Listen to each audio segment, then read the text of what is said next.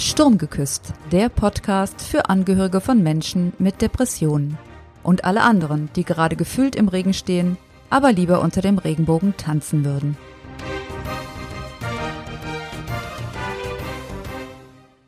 Ahoi und herzlich willkommen zurück an Bord vom Sturmgeküsst Podcast. Heute im dritten Teil unserer kleinen Serie Depression in Zeiten von Corona. So kannst du als Angehöriger jetzt helfen kümmern wir uns um das Kontakthalten. Denn zuhören heißt da zu sein. Ich rede mit euch über die Möglichkeiten, die sich jetzt anbieten, um in Kontakt zu bleiben. Wir unterhalten uns darüber, warum das überhaupt jetzt gerade so wichtig ist und worauf du bei der Umsetzung eben ein besonderes Augenmerk haben solltest. Viel Spaß!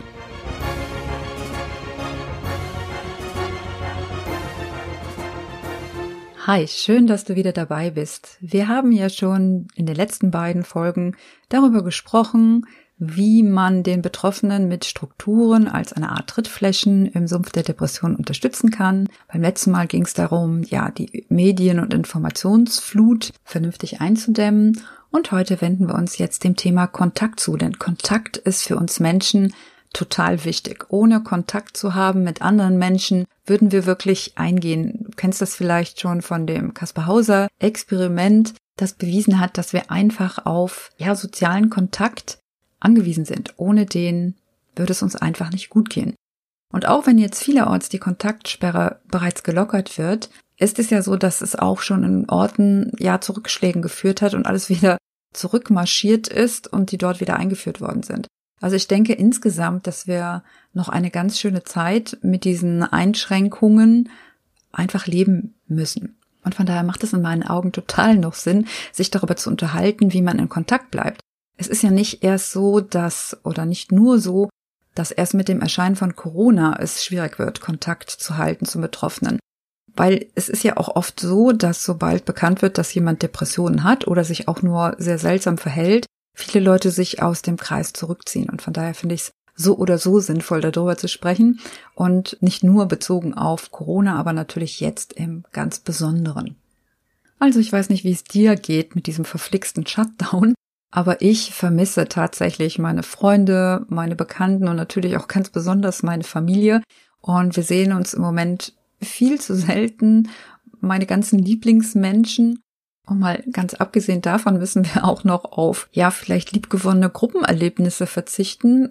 Ich denke mal, die Fußballfans werden auf jeden Fall ihren Stadionbesuch vermissen oder überhaupt, wer Sport treibt, eben dieses Treffen in Vereinen oder mal ins Kino zu gehen oder mal Konzertatmosphäre zu schnuppern. Ich glaube, ja, das vermissen wir alle gerade sehr, auch wenn das in Teilen wenigstens zum Beispiel mal ein Restaurantbesuch mal wieder möglich ist oder ich seit äh, zwei Wochen auch wieder im Tanzverein tanzen gehen darf und den Disco Fox wieder genießen darf. Aber es ist trotzdem alles irgendwie spooky und mit Maske und mit Abstand und irgendwie komisch. Also für uns ist es schon schwer. Aber speziell für die Betroffenen ist es nochmal ganz besonders schwierig, wenn du in einer Depression bist und dir der Kontakt zu deinen Lieblingsmenschen einfach fehlt.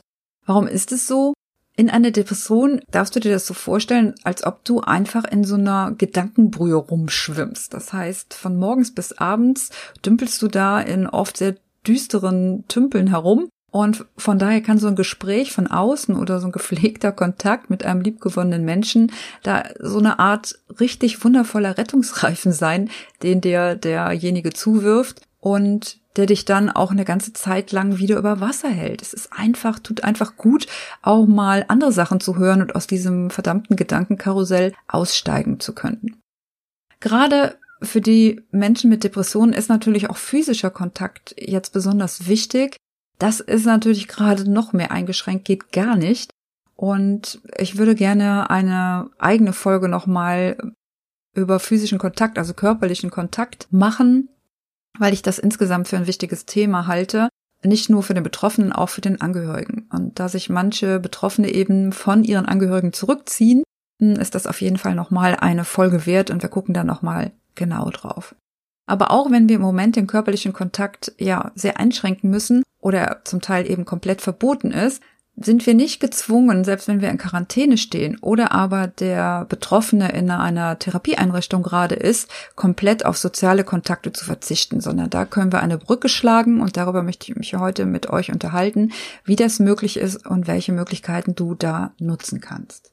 Das erste, was ich dir da ans Herz legen möchte, klingt vielleicht ein bisschen komisch oder oldschool, aber es ist tatsächlich das gute alte Telefon.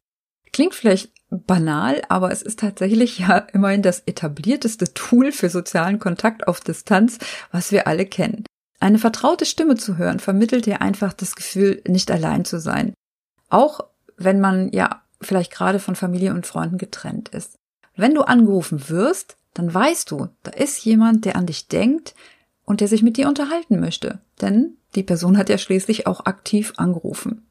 Und das ist ein wichtiges und wertvolles Signal für den Betroffenen, weil die kämpfen einfach auch wahnsinnig oft damit, das Gefühl zu haben, ja, wertlos zu sein oder nicht mehr wichtig zu sein oder ja, alles, was ich tue, hat eh keine Bedeutung und ob ich hier bin oder nicht, macht keinen Unterschied auf der Welt. Und das ist ein kleines Signal, was du senden kannst, womit du dem etwas entgegenhältst, weil es macht natürlich sehr wohl einen Unterschied, ob dieser Mensch auf der Welt ist oder nicht. Und da kann ein kleines Telefonat auch schon sehr helfen.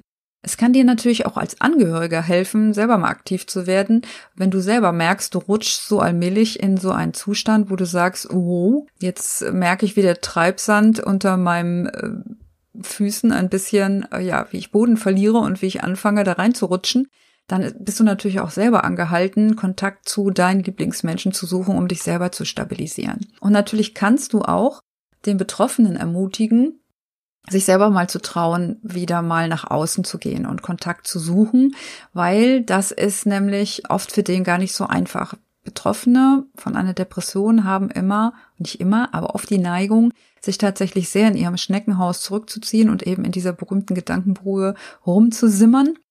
Und ja, die haben manchmal auch den Gedanken, dass sie anderen ja nur zur Last fallen und Vielleicht haben sie auch Schamgefühle wegen dieser ganzen Geschichte und trauen sich nicht so richtig. Also von daher, mach ruhig diesen Schritt als Angehörige und ermutige den Betroffenen, von sich aus ab und zu mal auf Leute zuzugehen, um diesen Kontakt aufrechtzuerhalten oder einfach mal wieder was von sich hören zu lassen.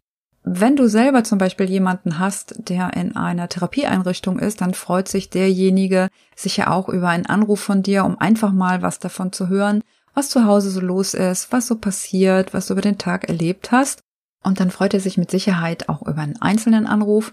Oder aber du wirst kreativ und fantasievoll und vereinbarst zum Beispiel, könnte ich mir vorstellen, bei einem Kind, was gerade in der Therapieeinrichtung ist, eine regelmäßige Geschichte, wie zum Beispiel abends ein Ritual einzurichten und eine gute Nachtgeschichte am Telefon vorzulesen. Warum nicht?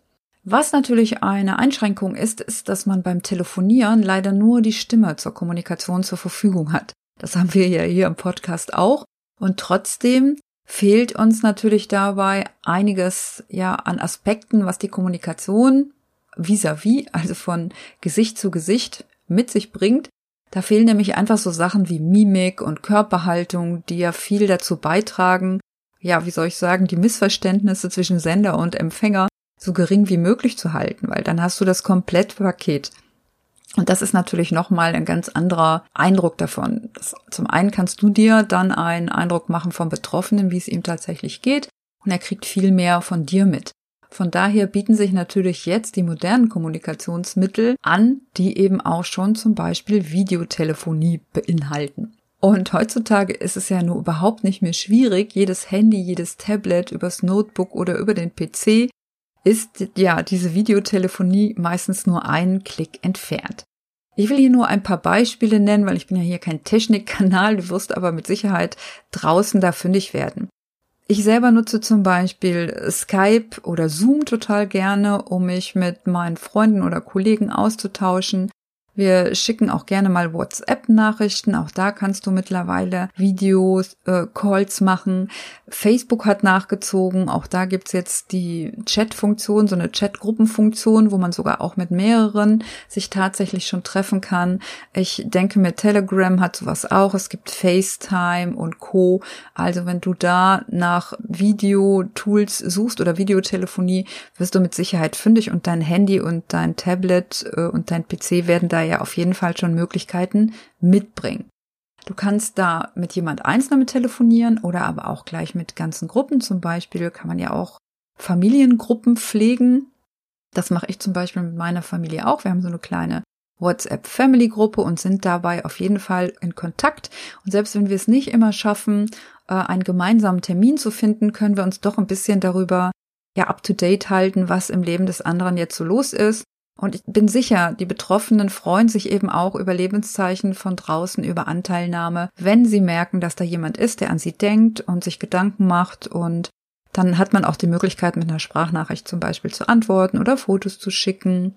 Es gibt sogar Leutchen, die angefangen haben, eine Art, ja, Video-Vlog zu machen auf YouTube und dort einfach ihre gemeinsamen Erlebnisse teilen. Und das finde ich eigentlich eine schöne und kreative Lösung. Das Tolle ist einfach, wenn man Videotelefonie verwendet, dann sieht man sich gegenseitig auf dem Bildschirm oder auf dem Display und kann eben direkt miteinander sprechen und kriegt dabei auch einen Eindruck vom Gegenüber und natürlich, ja, macht das tatsächlich Spaß. Und vielleicht bist du so ein bisschen skeptisch, ob man ja über Videotelefonie wirklich so eine persönliche Beziehung pflegen kann, aber da kann ich dich ja erleichtern. Ich habe ja früher meine Coachings auch eins zu eins gegeben in einem Büro. Das heißt, die Leute sind zu mir gekommen und haben sich dort coachen lassen. Und als ich ins Online-Coaching übergewechselt bin, war ich selber skeptisch, ob das so funktioniert. Mittlerweile ist das schon ein paar Jahre her und ich muss schon selber, du hörst schon, ich muss selber schon lachen, wenn ich daran denke, wie viel Sorgen ich mir damals gemacht habe.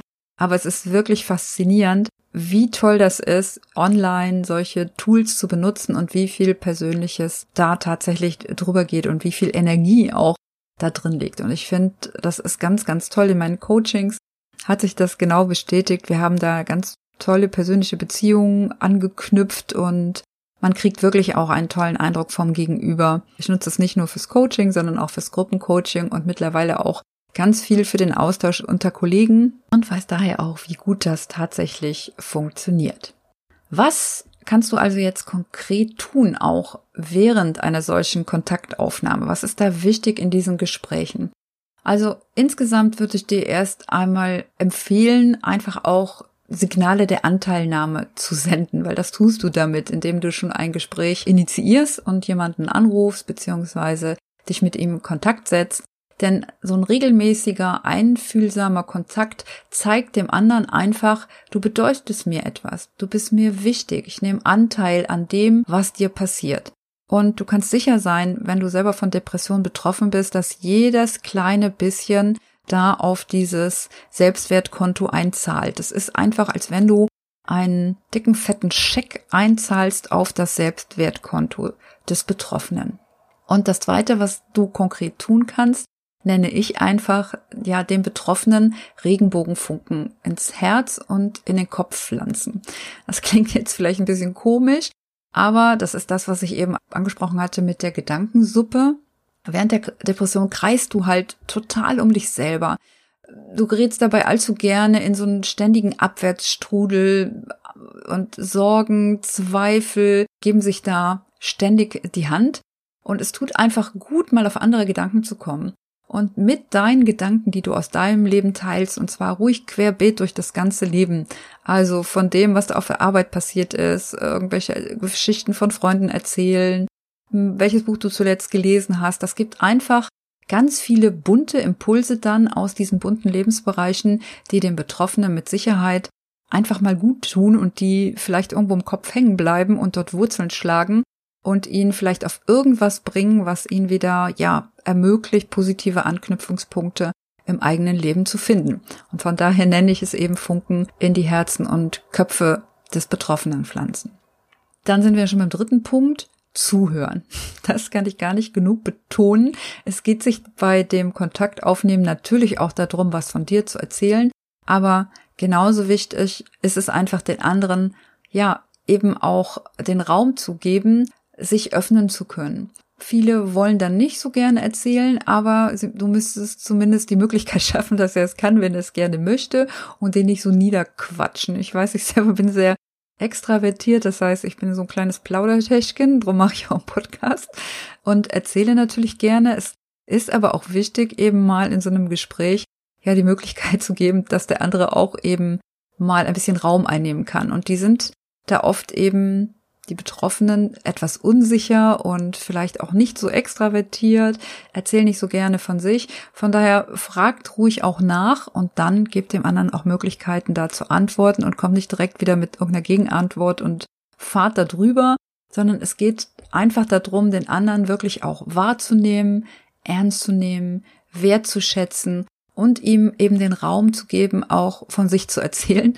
und da muss man eben zwischendurch auch einfach mal die Klappe halten und ja, einfach mal zuhören, sich zurückzulehnen. Das bedeutet eben für den anderen auch da sein und damit er überhaupt die Möglichkeit hat, sich zu öffnen, weil es ist oft für die Betroffenen nicht so leicht, das tatsächlich auch zu tun. Ja, und hier kommen auch schon die Tipps, worauf du dabei auf jeden Fall achten solltest und was ich dir ans Herz legen möchte. Zum einen möchte ich dich dafür, ja, sensibilisieren oder dich vorwarnen, dass es durchaus auch vorkommen kann, dass du da keine offenen Türen einrennst mit deinem, ja, Gesprächsangebot. Also bitte bleib geduldig und gib nicht gleich auf, wenn der andere nicht total begeistert ist von deinem Angebot, dich mal mit ihm ja, online zu treffen oder er bei dem Telefonat sagt, äh, sich verleugnen lässt oder vielleicht auch sagt, ich habe jetzt keine Zeit. Es ist eben typisch, dass jemand, der depressiv ist, sich eben auch gerne mal zurückzieht und einfach seine Zeit braucht. Ich nenne das immer so ein bisschen die Zeit in der eigenen Eierschale. Du musst dir das vorstellen, dass eine Depression ist so eine Art, ja, ist ja ein Prozess auf jeden Fall. Also Depression ist ja eigentlich eher so das Symptom, aber währenddessen läuft eben auch ein Prozess ab, ganz viel im Inneren des Betroffenen. Der hat da wahnsinnig viel zu sortieren. Und natürlich könnte man das jetzt machen wie bei so einem Küken, dass man aus der Eierschale rausholen möchte. Du kannst natürlich von außen probieren, diese Eierschale zu knacken und da irgendwie reinzukommen, aber das würde dem Küken da drin nicht gut tun. Das braucht ja eine gewisse Zeit, sich zu entwickeln. Und so ähnlich ist das eben auch. Diese Zeiten, diese Rückzugszeiten sind normal und haben erstmal gar nichts mit dir zu tun. Also nimm das bitte nicht persönlich, wenn du da auf Ablehnung stößt und vielleicht zurückgewiesen wirst, sondern erinnere dich an diese Eierschale, dass der Mensch da vielleicht gerade seine Zeit braucht, um mit sich selber da noch was auszumachen, Kräfte zu sammeln, Mut zu sammeln oder überhaupt auch einfach nur Energie zu sammeln für dieses Gespräch. Also das ist mir ganz wichtig, nimm das nicht persönlich. Und dann direkt der nächste Tipp. Sei bitte vorsichtig mit Bewertung und Ratschlägen in solchen Gesprächen. Ich weiß, man neigt leicht dazu, direkt irgendwie Dinge einzuordnen und zu bewerten, wenn man sie erzählt bekommt. Das wäre aber wirklich total ungünstig, weil der Betroffene oft dazu neigt, diese Bewertung auch sehr auf sich selber zu beziehen. Also bitte halte ich mit Bewertungen am besten zurück wie ich eben in dem einen Tipp schon sagte, zuhören heißt die Devise. Und womit du dich auf jeden Fall zurückhalten solltest, wären so Schnellschussratschläge, die jeder gerne so in seiner Westentasche mit sich rumschlägt. Ganz, ganz wichtiger Satz, den du heute bitte mitnehmen darfst, sind Ratschläge sind auch Schläge. Und die werden auch oft genauso empfunden, egal wie gut sie gemeint und wie schön sie verpackt sind. Also irgendwie zu sagen, na ja, ist ja kein Problem, mach dich mal ein bisschen locker, wir kriegen das schon hin, ist wirklich mangelnde Wertschätzung gegenüber dem Betroffenen, weil der das ja nicht macht, weil er ja das so gerne machen möchte, sondern weil er im Moment nicht anders kann. Also da kommen wir auch noch mal in einer separaten Folge zu und ich gebe dir da noch ein paar Tipps mit in der Hand. Ich, die wird wahrscheinlich so in Richtung Bullshit-Bingo gehen. Also da werde ich noch mal darüber sprechen, welche Floskeln du dir da am besten direkt völlig abgewöhnst und was ganz, ganz quer kommt.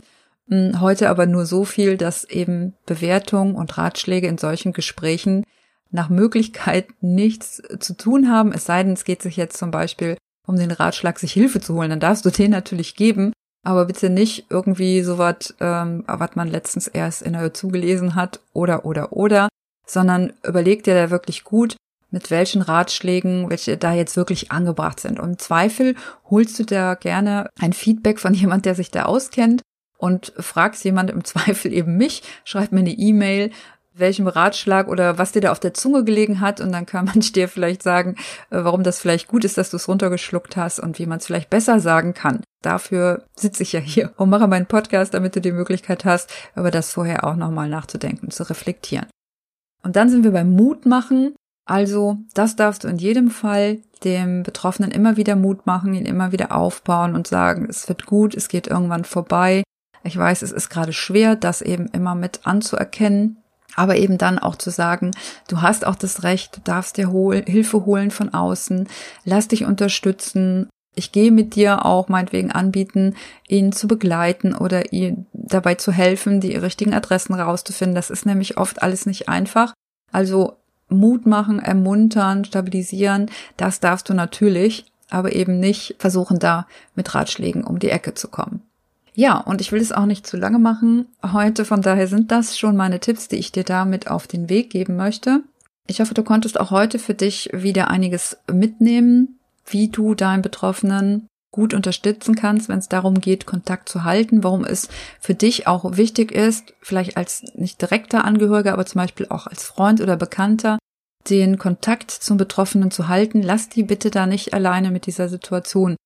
Denn das ist das Schlimmste, was du machen kannst, gar nichts zu tun. Und weil dann könnte es hinterher sein, dass du traurig bist, dass du nichts getan hast und dich nicht gemeldet hast. Also nimm den Herz, egal welche Vorurteile du vielleicht auch gegenüber dem Thema Depression noch hast, weil sie noch nicht ausgeräumt wurden, egal wie verunsichert du bist, weil du nicht weißt, wie der Betroffene reagiert. Lass das alles beiseite, schmeiß dein Herz über den Zaun und nimm Kontakt zu den Betroffenen auf. Es muss nicht direkt ein Videotelefonat sein, es reicht auch das Telefon. Oder aber, wenn du dich sonst nicht traust, schick ihm eine tolle Grußbotschaft, eine Postkarte, einen Brief, auch das ist natürlich möglich aber lass ihn nicht allein. Zuhören oder eben mit ihm in Kontakt sein, heißt für ihn da zu sein und das ist einfach total wichtig. Mit diesem Wort möchte ich fast schließen, möchte aber nicht gehen, ohne nochmal zu sagen, dass auch du als Angehöriger dir auf jeden Fall Impulse holen solltest von außen, weil du natürlich in der gleichen Suppe irgendwo mit drin schwimmst, sage ich mal, oder auf jeden Fall immer am Rande des Sumpfes stehst und vergiss bitte dich selber nicht. Du weißt aus meiner einen Folge schon, wie wichtig das ist, für dich selber zu sorgen.